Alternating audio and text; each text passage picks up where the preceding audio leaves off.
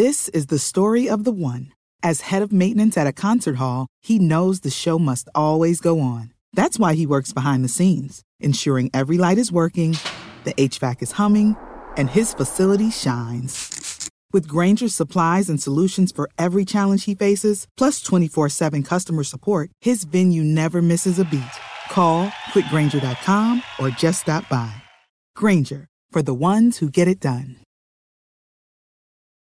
Introducing Bluehost Cloud, ultra fast WordPress hosting with 100% uptime. Want a website with unmatched power, speed, and control? Of course you do. And now you can have all three with Bluehost Cloud, the new web hosting plan from Bluehost. With 100% uptime and incredibly speedy load times, your WordPress websites will be dependable and lightning fast on a global scale. Plus, your sites can handle even the biggest traffic spikes without going down or lagging. And with Bluehost Cloud, you get 24 7 WordPress priority support, meaning you're connected to WordPress experts anytime you need them.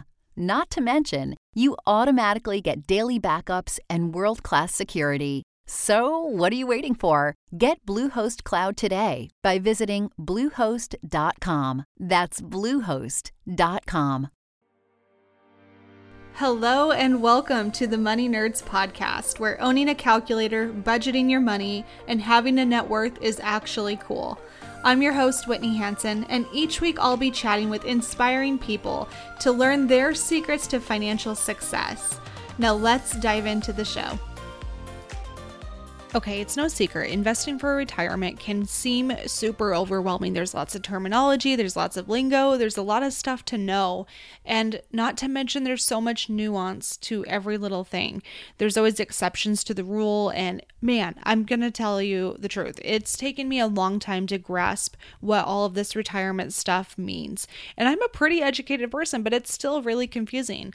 But one of the topics that I recently learned about in the past couple of years is Roth conversion ladders. Now, these are really interesting to me because it's a very easy way for you to access more money and to get access to your money a little bit sooner. So, if you do choose to go down the retire early path, or something comes up and you, I mean, God forbid, need your, your retirement money sooner, there's ways that you can actually legally access that. And it's not going to cost you an arm and a leg. That's one of those topics that when I first learned about that, I was like, I wish more people would tell people about this. But it's also kind of a beast of a topic. So that's why I'm really excited to bring on Brandon Renfro today. He is an expert. In fact, he has his PhD in finance.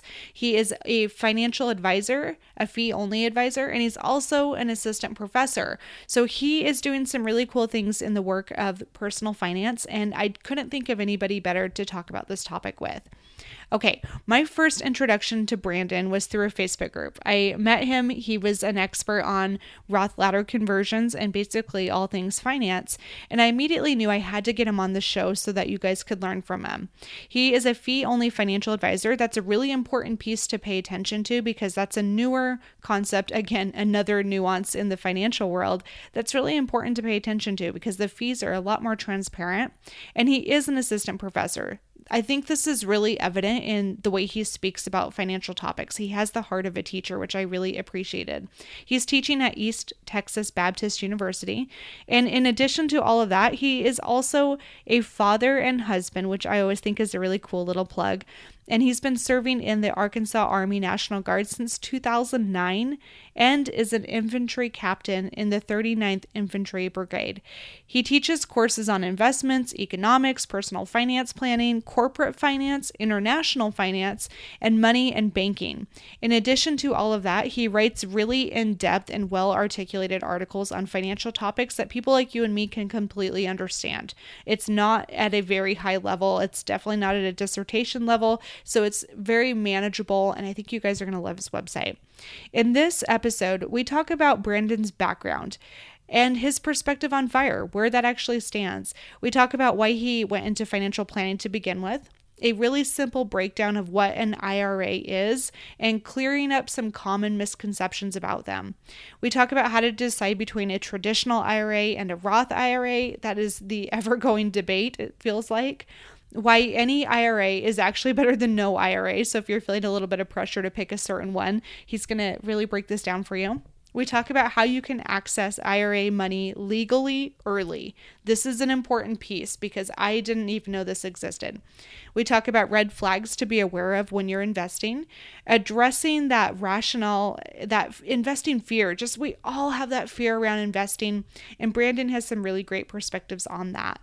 We talk about some great resources for learning more about investing and why you might consider using a fee only financial advisor. I personally thought this episode was really interesting and I think you're going to learn a lot. I highly recommend if you are a 2x kind of person or one and a half speed, you might want to leave this one on normal speed so that you can really grasp the concepts and just like really like let those saturate your brain. I, I don't know, maybe that's just me. If it's a heavier topic, I always have to like really pay attention. That's just, again, my style. All right, I am so excited to introduce you to my friend Brandon Renfro. Okay, you guys know I'm a big fan of education, but sometimes it comes with a lot of debt that can follow you around for years. That's why I'm excited to introduce you to today's sponsor, Outlier.org. Outlier was started by the co founder of Masterclass, and they offer beautiful four credit online courses. The two classes that they're currently offering are Calculus 1 and Intro to Psychology. You get the flexibility of an online course with the super high production value. The courses are for credit, so they'll transfer to your university and it's way cheaper than taking a normal college course through your university. If you have prerequisite courses that you have to take for your major, which let's be real, we all do, this is a great way to knock those out. Classes start on January 13th for their spring semester. You can learn more or register at outlier.org. Again, that is at outlier.org. Hey guys, welcome back to another episode today. I am joined by now my year long friend, Brandon Renfro. Brandon, thank you so much for hanging out. Yeah, thanks for having me. So I was, we were kind of laughing because we, we tried to record and I mean, you know, we were just having like the, the, Mercury's in retrograde, whatever you want to say, it was not working out for us. So I am seriously so excited that this is working and we're able to chat because this topic that we're talking about today is so awesome. So thank you again. Okay, so Brandon, one of the things that I get a lot of questions about is when people are looking at this whole financial independent retire early movement, they get really excited about the idea of not having to work ever again, which is cool. Like, I think that idea sounds really awesome. But I think a lot of people are very confused because we were taught traditionally to put all of your money into your 401k, your traditional IRA, your Roth. And then it comes down to how do we actually access that money and so I think that's a common issue. So let's talk a little bit about, first and foremost, your background and how you got to where you are today. And then we're going to dive into some terminology and what this all means for us. Yeah, sure. So, uh, you know, first and foremost, I'm a professor. You know, that's my my full time gig. Uh, I teach at a small private school in uh, in East Texas, East Texas Baptist University. Um, and so, you know, that's that's what I do. And then I have a financial planning business, um, and that's very much my interest is in uh, retirement planning, uh, distribution strategies, uh, and so that that's kind of my you know angle on this whole topic. Not necessarily early retirement specifically, um, but as you said, it you know it is such a popular thing, and of course it sounds cool. You know who who who wouldn't want to, you know even if you are doing something, you know still still productively you know, in your 40s or 50s, that idea of financial independence, you know, who wouldn't want to be, you know, retired in that aspect? Uh, so it is a popular topic. You're, you're right. You know, people, uh, people are very interested in it. Yeah, it's it's really interesting to me too. So I personally don't think I'll ever officially retire. I kind of love what I do, but I get the draw there. And so one of the things that I always think is so fascinating is this fire concept. Is this a newer concept from what you've seen? You've been in the industry for a while. Is it brand new or is it just becoming a little bit more mainstream? You know, I think it's really just becoming more mainstream. Uh, admittedly, I only uh, you know came aware of it within the past few years uh, because you know it's not the kind of thing that you do really in an academic setting, right? Um, you know, you kind of learn more of the, the traditional, you know, this is how retirement planning works, this is how insurance works, uh, that sort of thing. Mm-hmm. Um, so, um, you know, and typically I think early retirees, and I'm just kind of spitballing here, uh, you know, I think they might tend to be a little more do-it-yourselfers, so wouldn't necessarily uh, engage as much uh, with a with a full-time planner. Uh, you know, certainly not the case for everyone, but just I think that's a you know kind of part of that personality. That's a really good point. So, from a financial planning perspective, do you think it's still important if, if somebody's on the path to fire and they want to retire early, do you think it's still important that they do consult with a professional and talk with a planner, or is that not really necessary? Yeah, I, I think it could be. I, I, don't think it's necessary, um, but it, it, can certainly be helpful.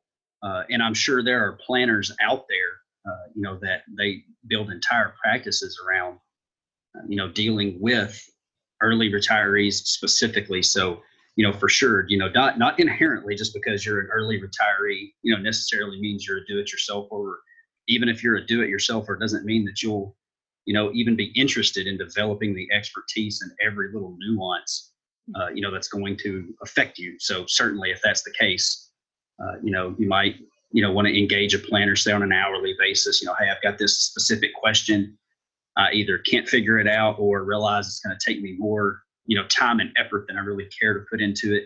Uh, can you just help me with this this particular aspect? So so yeah, no, I think there's still room uh, for sure uh, for professional engagement there. I like that you mentioned that too, because sometimes that is the case where you don't need a full fledged financial plan. Sometimes you, people are really creative; they can figure that piece out themselves. But some of the the more complicated issues the taxes the accessing your money early that kind of stuff is very scary and very confusing. So i think that's really a good point that you can still go to a professional and have that conversation. Um, i want to hear a little bit more about you. Why did you go into financial planning? Oh yeah um, so so to be honest I, I just find it interesting. You know i really wish there was some big dramatic story i could tell you but the truth of the matter is it's just fun to me. Um, you know, and I get asked that question all the time, you know, and I, I love my job, you know, teaching, uh, like I said, is my primary, um, you know, engagement. Uh, and, and I love doing it, talking about it. I love learning about it. Uh, you know, I now I, I, write articles on my website um, that you can go and read, and, and I just I just enjoy it. You know, it's interesting to me. That's so cool. And your website is awesome too. I was reading through some of your articles and it's very detailed and it's very it's not necessarily from a straight academic perspective. You definitely dumb it down for people like me to understand. so I appreciated that. no problem. So, speaking of dumbing it down, we're going to go through some very basic terminologies so that all of us can understand because I know for a lot of people that are extra money nerdy like me too, it can seem like, well, we should have this stuff figured out. So it's almost embarrassing to ask some of these questions when people get into it too far. So let's just like, we're going to assume people don't know anything about retirement. Let's go through some terminologies. What the heck is an IRA? Let's start there. Yeah, so uh, it's just a, a tax advantaged account uh, that lets you save for retirement, right? So you contribute money uh, to your to your IRA uh, you get to deduct that off your current, uh, you know, year's taxes, and um, you know the money can grow. Uh, what we call tax deferred, meaning you know the money stays in the account, earns returns, earns interest, however you have it invested, uh, and then whenever you get, you know, 20, 30, 40 years into the future and you're retiring, uh, you can withdraw that money, and then you you pay taxes on it then when you withdraw it. So saves you money up front on your tax bill uh, and then, of course, investments, uh, which is you know probably a tangent that we don't necessarily need to go down here. Uh, but you know, investment activity generates uh, tax obligations as well, and it kind of shields you from that along the way, so that there's really only that one. Provided you follow the rules, there's that one taxable event at the end, which is you know withdrawing the money. Gotcha. Okay, so it's it's definitely a tax advantaged account. And I think the confusing piece for people is when they open up say a Roth IRA or even a traditional IRA, they hear this stuff but then they're like, "Okay, but what does that mean? Like is this like a savings account? How how is it actually structured?" Yeah, so so you know, actually depending on your your definition there how you're using savings versus investing, you know, yes, you could use the IRA as simply a savings account. I'm just putting money in there and going to let it uh, you know, sit and earn some very nominal rate of interest. Um, but you know, most people will then you know take it and, and you obviously get the most benefit uh, if you take it and then invest that money, right? So within the account, and I, you know, I have to explain this to people all the time. It, it is only an account. You know, a very common question that you get uh, about IRAs: well, What do you earn on an IRA, or how much does this IRA, you know, return each year, or whatever, you know, however it's worded. Um, the IRA is only an account, you know, so you still have investment decisions to make within the account. So you invest the money, you know, it accumulates, uh, and then, you know, as I said, when you retire, whatever that point may be, and you withdraw the money, you then just pay, you know, your your taxes on the money then. Got it. Okay, that does help a lot because I know it is very confusing. It seems it's like oh, almost this arbitrary thing out there, and people get so confused on that. So, when it comes to choosing a Roth IRA versus what we call a traditional IRA, how do you know which one's best for you, and what do each of those mean? Yeah. So, basically, what I just explained was a traditional IRA. You know, upfront tax deduction, earnings grow tax deferred.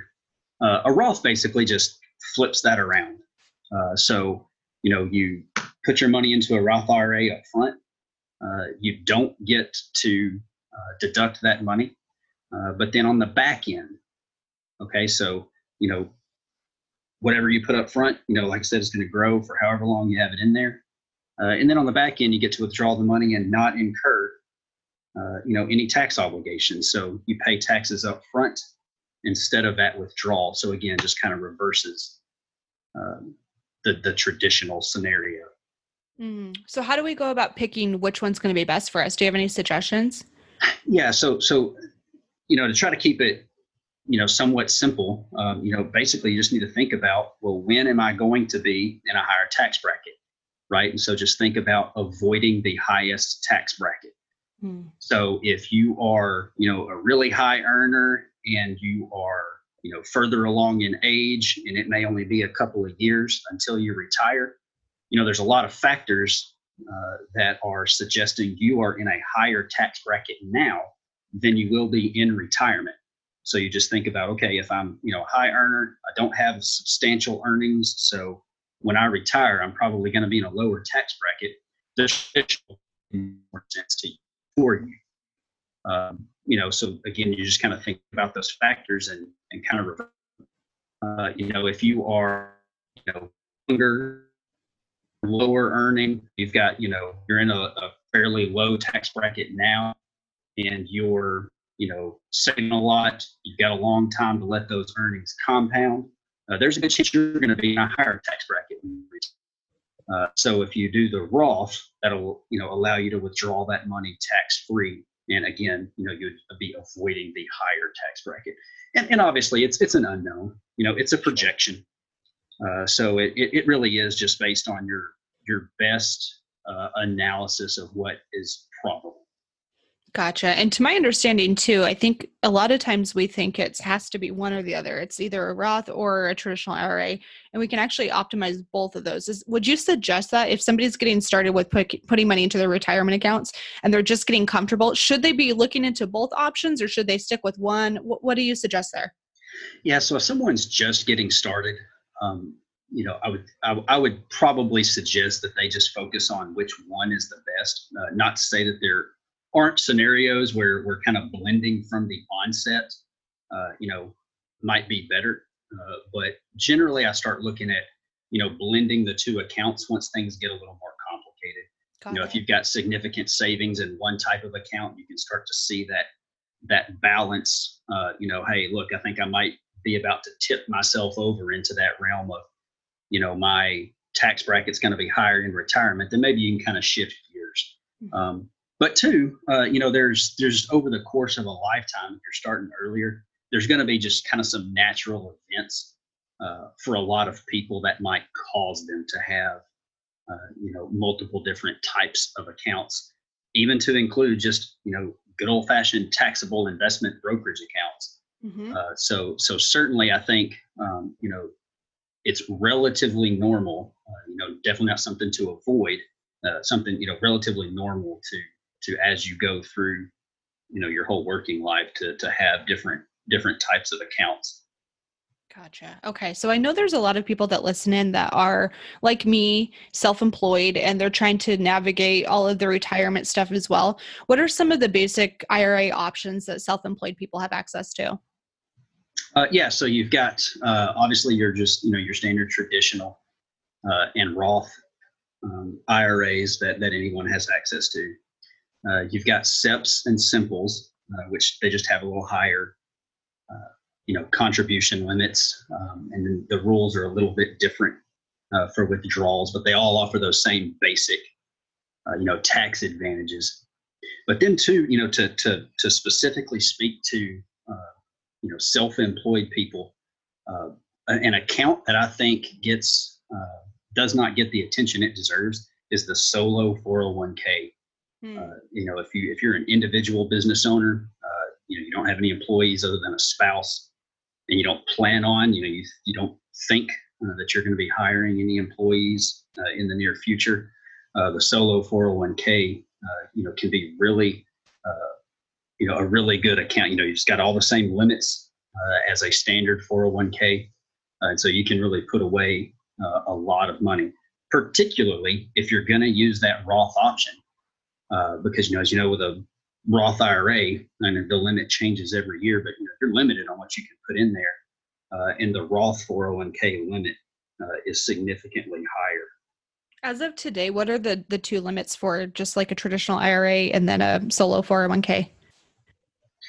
Uh, yeah, so for 2019, uh, the limit is 6,000 uh, on a on a Roth IRA or traditional IRA, and then for the 401k, actually, I'm going to Google that real quick. I know. I'm trying to remember too. Yeah. 17.5 maybe or something like that. No, it's actually up closer to yeah 19. Uh, 19, so 19,000. Yeah. Wow. So crazy, right? Um, I mean, lot. and I get it. You know, everyone's not you know self-employed, so you know, for a lot of people, this account isn't uh, you know really a viable option. Yeah. Uh, but you know, if if you're self-employed, you don't think you're going to hire employees in the future, and you're trying to save a lot of money I mean, 19,000 Roth dollars, uh, you know, that's a lot to sock away uh, for most people. So, you know, it's a great account. And with the solo 401k too, that directly reduces your taxable income. So it's more beneficial for your business. Is that kind of the, the philosophy behind that? Uh, so, uh, again, with a Roth, you can't deduct that amount. Uh, but yeah, if you're doing the traditional and you're going to put away 19,000, uh, yeah, you know, certainly that's a, that's a tax advantage um, you know significant tax advantage. Dang i need to rethink my strategy because i actually have not been using that. I've just been using my traditional roth um my traditional i should use the right terminology my roth iras. People are like wait i'm so confused. Yeah i could see that getting very my roth ira everybody not a traditional roth that doesn't exist. So okay i I love that you have like dumbed this down for us because I think that understanding the basics is so critical. So then you can start to get a little bit more advanced. So I appreciate you doing that. So yeah. talk about a slight. Oh, I'm sorry. Go ahead. No, and I was just going to say on that point, um, you know, obviously there's a lot of nuance to, to planning and saving for retirement. Uh, you know, but when I'm talking to my students about this, mm-hmm. you know, what I tell them is, you know, really you know, yeah, you you can you can dive in, you can parse through a lot of detail, and there's certainly value to that. But the reality is, so many people are closer to doing nothing than they are to doing everything. Ooh. You know, I tell them if you'll just start, start and do it terribly, you're still going to be better off. You know, if you can just simply make the decision of I'm going to pick one of these IRAs, you know, even if you're not optimizing your tax strategy, you just you're just deciding I'm going to save and you're going to flip a coin, pick a Roth or a traditional, and I'm just going to start putting money in there on a consistent basis, you're still going to be so much better off than if you, you know, stall, you know, wait 10 years, maybe never do anything. Um, yeah. So, so again, I'm not suggesting anyone wing it. Uh, my entire, you know, professional career is centered around people not winging it and wanting to do it correctly. um, I'm, I'm specifically speaking to those people who who are thinking, ah, this is complicated. I don't want to fool with it. Just pick an IRA, start saving money. You're going to be so much better off than not. I I love that you mentioned that. And I think sometimes we we do. We listen to podcasts, we read blogs, we get so in our heads and we get a lot of head knowledge, but we don't apply that to our personal lives. So you're spot on. It's like if you are not saving for retirement and you're not investing for retirement, start today. Pick one and go with it. Yep. I love that. That's really really good advice. And then once we do get a little bit more complicated, where we discover fire and we're like, all right, I'm ready to do this. I'm, t- I'm done with work and I'm going to, you know, throw up the deuces and walk out of the office. We get to that point. how the heck we put all of our money into say a roth or a traditional or maybe even our 401k how do we access that money legally early can we yeah so um so yeah that's so what we're getting to here the the roth conversion ladder uh, so you know i told you there's there's some some nuance some rules about when you can withdraw this money in, uh, in, in your ira so the rule is if you withdraw before 59 and a half okay so when you turn 59 and a half if you withdraw before then, you're you're subjecting yourself to a 10% early withdrawal penalty. All right, so the big question then is, well, if I'm retiring early, and, and in this case, strictly defined early uh, as being anything before 59 and a half, you know, how how can I avoid that 10% penalty? Mm-hmm. Uh, so, a couple ways to do it. Uh, one, understand that your Roth contributions Okay, so the, the dollars that you put into a Roth IRA, you can always withdraw those at any time for any reason and not incur a penalty. Okay, and just apply some logic here, right? So if you did not get a tax deduction up front, you've put that money into an account, you can kind of think of it as the IRS saying, you know, that's your money, right? We already taxed you, we already got you. Yeah. You know, you can have your money back if, if you want it back. So you can always withdraw that money. Uh, so so we're kind of using that uh, that that and we got to expand here you know a little bit kind of using that to say okay well how can we kind of push money into that category so that we can you know start withdrawing it uh, and not incur the 10% penalty so so you've got this uh, traditional count built up right because you know as you said you know traditional is traditional right you know so a lot of savings uh, is in traditional iras so you can convert a traditional IRA into a Roth IRA. Okay, so you got money in a traditional, I'm going to put it in a Roth IRA now. When you do that, you just have to pay taxes on the amount that you convert. Huh. Okay, so you've got however much money in your in your traditional, roll it over to a, or sorry, to use precise language here, convert it uh, to a Roth IRA, and uh, you just you pay taxes on it then. Okay, well, now it's in a Roth account. Okay, and so as I said, one of the benefits of the Roth is that you know there, there are ways we can avoid the 10% penalty. This is different though. Roth conversion dollars are different than Roth contribution dollars. So with this Roth conversion, you're paying tax at the conversion. So you're good as far as income tax is concerned, right? You've already paid it. Mm-hmm. You then need to wait five years Okay, if you do any amount of searching on Roth IRAs, you're going to come across the five year rules. Okay, sometimes it's called the five year rule. reality, there's several different five year rules. The rule that applies here is five years after the conversion, you can withdraw the money and not be subject to the 10% penalty. That is incredible. So, yeah, so uh, what does it do? It immediately lets you save 10%, right? So if you had just withdrawn directly from your traditional IRA, you would have paid income tax, which you did anyway, right? You either convert or you withdraw, you're paying income tax. On a withdrawal, you pay a 10% penalty. But if you withdraw converted dollars from a Roth IRA after five years, you don't owe the 10% penalty as well. That is so crazy. So does that also we're talking like the traditional IRA, does that include any 401k contributions or is that a different realm? Yeah, no, so same same thing. There's again different nuance, but yeah, basically same thing. You know, if you if you roll over your traditional 401k into a Roth IRA, you know, the same the same is going to apply. Um, now, so where the idea of a ladder comes in, um, you know, basically you're you're looking five years out, right? So if you're going to convert a sum of money today, five years later, or at least five years later, right? So obviously it can sit there for eight years. It's a minimum of five years. Yeah. So you're looking, it was to keep it simple though, less numbers to remember. Let's just say five years out, you're going to retire before 59 and a half. Mm-hmm. You convert the money today, you can withdraw it five years from now and avoid the 10% penalty. So but let's let's think about what happened at the conversion. You paid income tax, right? Yep. So every dollar that goes into your taxable income, you know, we know the, the income tax rates are progressive. So the more money we convert, you know, we're we're pushing ourselves higher up uh, that taxable income, uh, you know, we're, we're potentially pushing ourselves into another tax bracket, a higher tax bracket. Yep. So think about how much you need each year in early retirement. Think about where that sum of money, if converted, would fall within that uh within you know the, the tax brackets. Mm-hmm. and don't convert so much that you needlessly roll yourself into a higher bracket.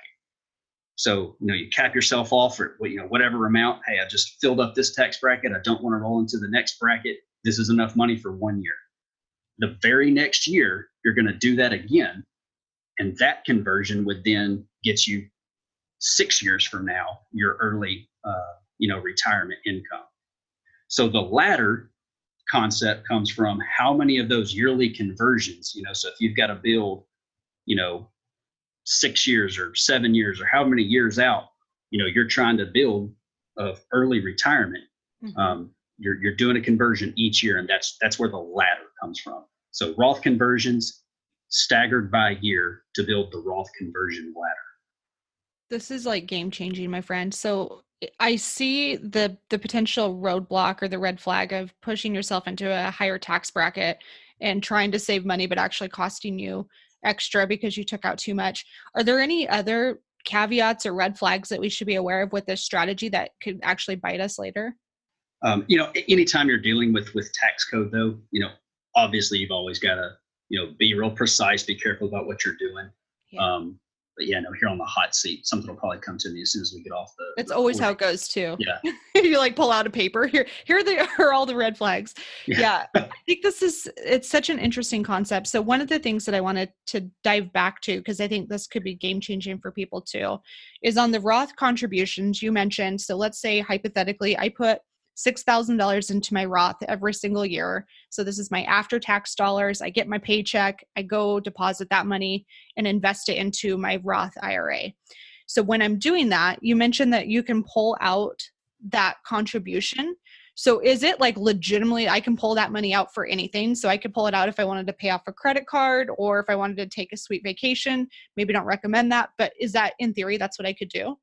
Yeah, absolutely. And that's uh and again, I think you you phrased it, you know, correctly.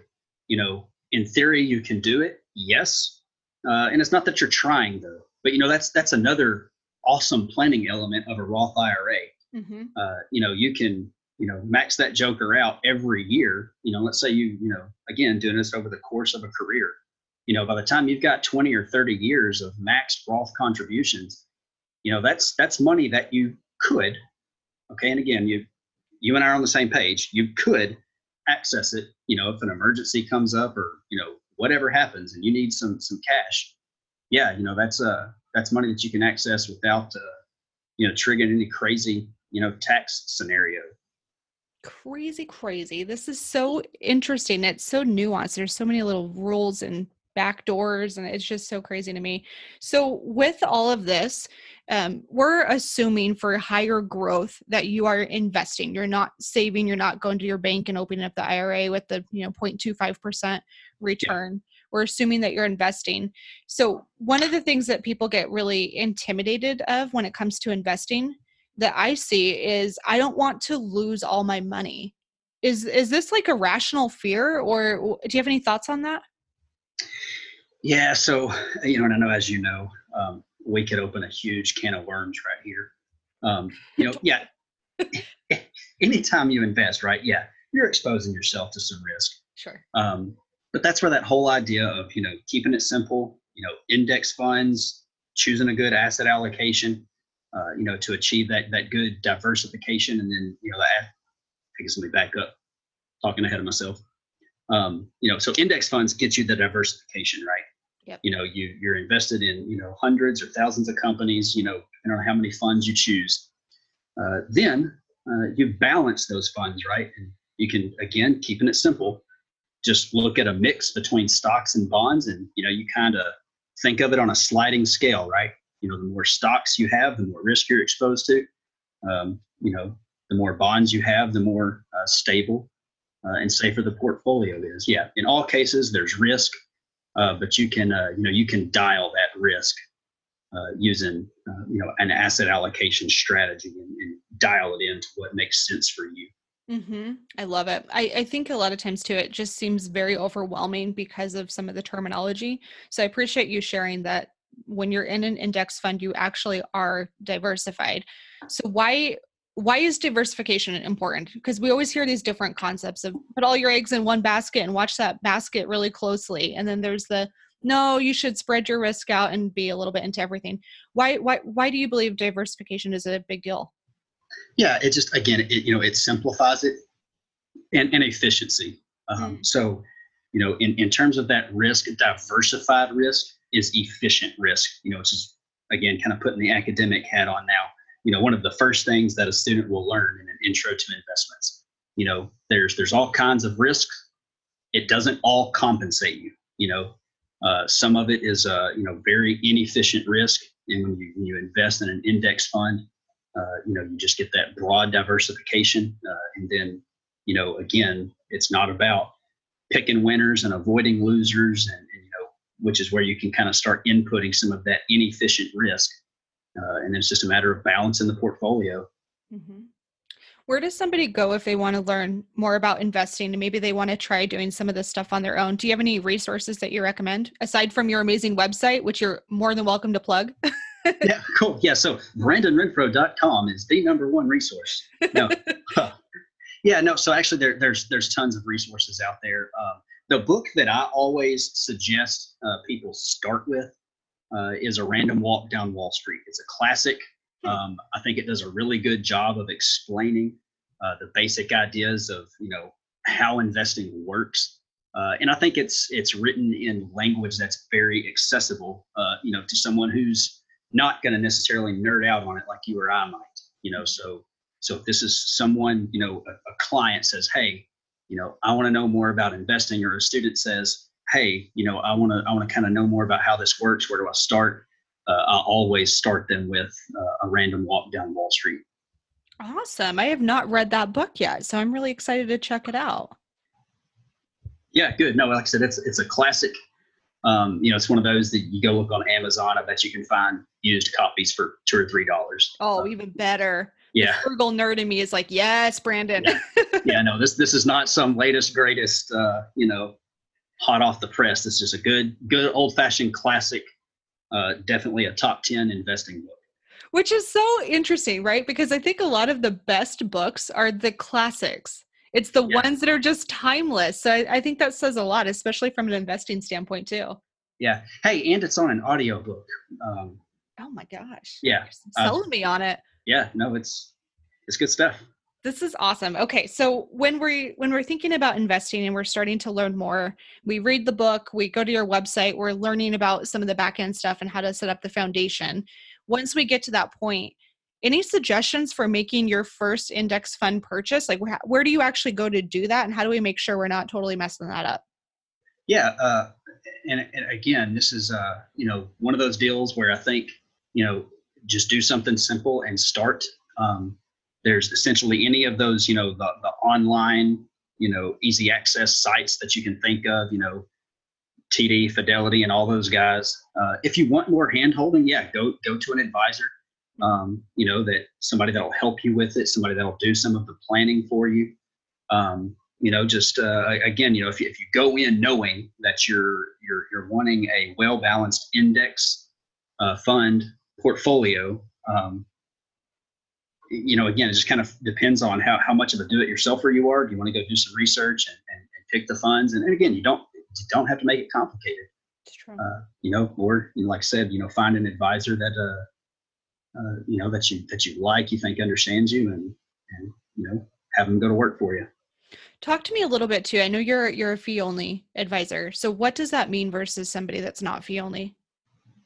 Yeah, in a nutshell, it basically just means you know a fee-only advisor. Which yes, I do want to plug the go to a fee-only advisor. Uh, it just means somebody who's not going to sell you something on a commission, right? Mm. So you know, a client comes to me, uh, you know, regardless of the product that I use, because you, you know you're obviously it's investing, so you're going to use some products, right? Stocks, bonds, mutual funds. Uh, I get you know I get paid for the advice. You know, get paid for the planning. Um, you know, so whereas a a commissionable or a commissioned advisor. uh, you know, may get paid different rates based on you know what they're what they're selling you. It's very much a transactional. Uh, not that they're inherently evil. Okay, I mean, you know, I don't I don't think compensation methods uh, are you know you know what drives a person's character, but just it just kind of sets the stage, right? You know, if, if you're working with a fee only advisor, um, you know, there's there's a little bit less conflicts of interest. Agreed. Yeah, I I think that's a really really good point too. And then once we're we're starting to pick something, I love that you say just keep it simple and just dive in. I think the fear is that there's so much on the line. I don't want to be the bag lady, you know, that didn't save enough for retirement or didn't invest enough. And I don't want to be that person. Is there really, so if I were just to go to, say, Vanguard and go pick out some index funds that look good to me, am I going to totally mess up my entire financial future by doing that? I, I, I guess it's the, uh, uh, the, the compliance in me that keeps wanting to throw these caveats in there. You know, again, totally. I'm, I'm not saying wing it, okay? But what I yeah, what I'm saying is if if you if, if you just want to do this on your own, you just want to start saving some money, uh, and you just go to Vanguard and you pick a couple of funds. I mean, yeah, you're you're probably going to be a lot better off um, than if you just did nothing. You know, it's it's a lot harder to screw yourself up uh, you know, doing uh, doing some kind of you know plain vanilla saving for retirement, mm-hmm. um, you know, than it is now. Yeah, if you're going out there and you're going to start doing day trading or you know complex, you know, yeah, no, that, there's a good chance that's going to blow up in your face. Um, but if you're just going to go out there and pick some index funds, consistently save, and you know, pick your head up in 30 years and look at it, um, you know, yeah, could you be better off sure. if you did something better? Absolutely. Um, but the odds that you're going to be better off doing that than if you had did not, had done nothing uh, are they're extremely high. Yeah. I love that. So that for makes you, sense. makes perfect sense, man. It's like same thing with saving. Even if you're only saving ten dollars per month and that's all you can afford, it's better than zero dollars. So right, I'm right. And I guess a good uh, to extend that analogy, that would be, I guess, equivalent to, you know, if you've decided you're going to save you know you're going to go down to your local bank and buy a cd mm-hmm. okay you know what if that's all the analysis you want to do is this bank is the closest one to my house i'm going to walk down the street and buy a cd um, you know if you shop around could you maybe find one with a little higher rate yeah you know would you be better off if you did that of course right. but just going down to the nearest bank and buying a cd is still going to make you better off uh, you know than if you just never do anything so, so true. So, for you personally, I'm always curious how are you currently invested? Like, what's your asset allocation if you're comfortable sharing that? Yeah, absolutely. Uh, I'm 90% equity. Uh, I, I use index funds as well. Yeah. Um, so, uh, you know, yeah, no, I, I stay pretty aggressive. And, and to be honest, I'll, I'll probably stay more aggressive than, uh, than I might even suggest uh, to other folks. But it's just because I have a comfort level with it. I wondered about that as an advisor if it if it does mean that you are more comfortable and more tolerant of risk. Yeah, and, and still there too, you know, even just defining that risk and what it really means. You know, fluctuations in a portfolio don't really bother me. Same. Uh, and and in fact, you know, for a saver, those fluctuations can actually help a lot. That's one of the illustrations that I do with my students in investments uh, courses. You know, I show them, hey, look, you know, you're young, you're still saving, the market takes a big hit. Well, you know, and it's kind of a cliche thing to say, but you know, hey, you know, equities just went on sale, right? Yeah. So the next the next little influx of cash you put in there, uh, you know, you're going to scoop up a lot of equity for cheap. Uh, and so, you know, let that, you know, that volatility can very much play in your favor, you know, um, and then, you know, you look at the value of the equities that you held, you know, if they fell, well, you're not selling them though, so it kind of doesn't matter right now what they're what they're worth. And obviously, I'm kind of simplifying it a little bit, but you know, you, you get the idea there, right? Um, the short-term fluctuations. Um, I, I, just personally, I'm I'm 32. You know, I'm not uh, I'm not terribly worried about them right now. Mm-hmm. Agreed. I feel the exact same way about that too. And anytime it goes down and up, to me, it's and it's it's very true. It's like you're not losing money until you cash out if you cash at that lower rate, yeah, you lost probably some money. But if you're playing the long term game, I think that's less and less of an issue for a lot of people. Yeah. I love this. This has been such a good conversation, Brandon. I definitely want to dive into the 4% rule, but I think we're going to have to wait on that. So we're bringing you back on again. Yeah, sounds good. Are you down for some rapid fire questions before we chat about how people can connect with you? Heck yeah, I'll shoot from the hip too. Oh, they're good. They're so fun to me. Okay. So the first question that I have for you is what is one purchase that you've recently made that has made your life better? Hmm. Ooh, home gym equipment. Oh, tell us more. What'd you get? Yeah, so uh, standard fare, you know, pull up bar, sit up bench, flat bench, all that good stuff. Um, but it saves time. You know, it actually it wasn't about necessarily working out any better. It was just, you know, shoot. By the time I get ready, drive ten minutes down to the gym, you know, get going, drive ten minutes home. You know, easily eating up thirty minutes just in the my you know my buzzword again inefficiency. Mm-hmm. Uh, so the the friction of just coming and going. So now it's in my garage. I, I park in the driveway now, but um, sacrifice well made. Oh, I love this. That's such a good one. So, my next question for you I personally am obsessed with people's morning routines, and I know you've got a family, so morning routines fluctuate for you for sure. But what is your current morning routine? Yeah, so, um, and actually, it doesn't fluctuate as much as you might think. Um, hmm. So, uh, you're right. I have a, a wife, a five year old daughter, and a four month old son. Um, I wake up earlier uh, than all of them. Done. Rarely set an alarm, um, but I just kind of wake up generally between five and six. Sometimes I'll sleep as late as seven. Um, but they usually won't wake up unless we have somewhere to go uh, until around eight o'clock. Mm-hmm. So I get up, kind of do the the casual drink my coffee, um, you know, check check emails that maybe I didn't get to the day before, and usually do some reading. Uh, you know, kind of see what's going on for the day, but kind of chilling in the mornings. Occasionally, depending on what mood I'm in, I may go ahead and you know go for a run or something and, and get that over with for the day. But uh, walks are pretty normal. So you know, after I've had my coffee and done a little reading, I'll go for a little walk and come home, and usually they're they're starting to stir. That's such a good morning routine. Okay, how the heck did you get to the point where you didn't have to use a alarm clock? I have no idea. Um, it random. Yeah, I'm incredibly I, jealous. Now, so when I have an eight o'clock class, I will usually set an alarm, uh, you know, just in case. Yeah. But usually I'm up, you know, before it goes off and just turn it off, and that way it doesn't wake up the family. do my thing. Best man, good for you. Yeah, That's no, it's super cool. Yeah, definitely a convenient quirk to have. That's like the best quirk ever. okay. Yeah. So my next question for you is what is one location you're dying to travel to?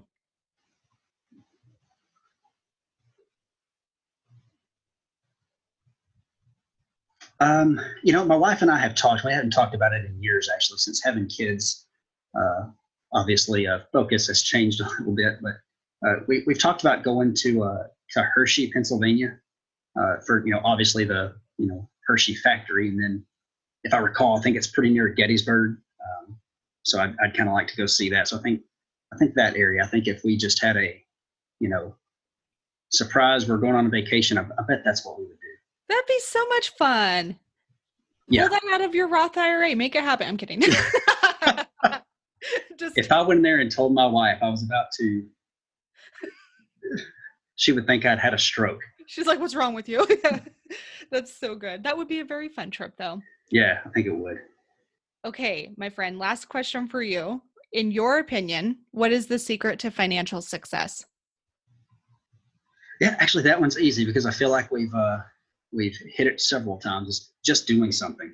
Yep. You know, um, you know, don't get so bogged down in the detail that uh, that you just you you don't act. Right. Just do something you know something is better than the nothing you were doing before so you know start saving you know cut a little bit out of your budget you know whatever it is you're doing just somehow improve do something such a killer answer. What a great way to wrap up this conversation. For everybody listening in, where do they go to hang out with you? Where, where are you hanging out most days?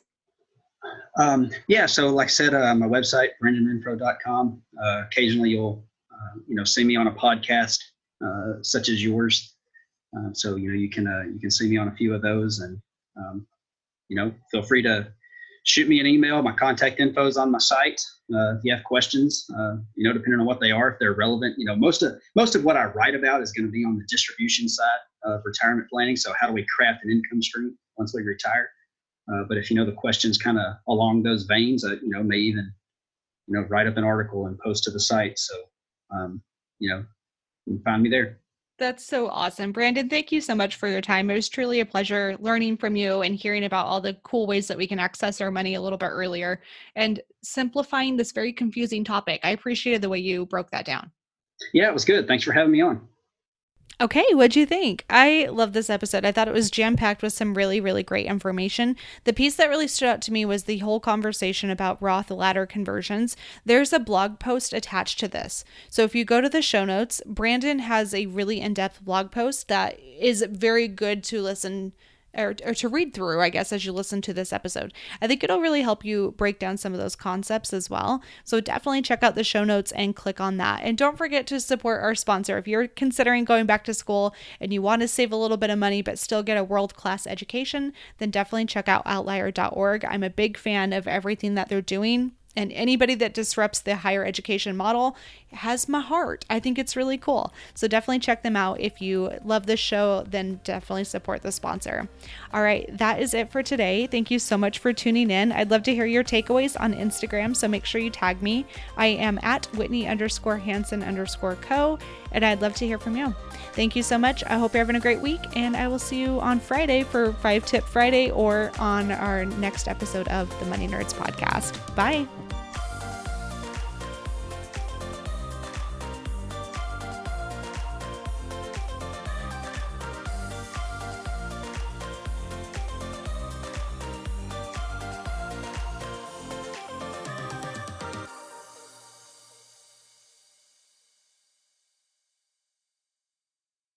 American Giant makes great clothing, sweatshirts, jeans, and more right here in the U.S. Visit American-Giant.com and get 20% off your first order with code STAPLE20. That's 20% off your first order at American-Giant.com, code STAPLE20.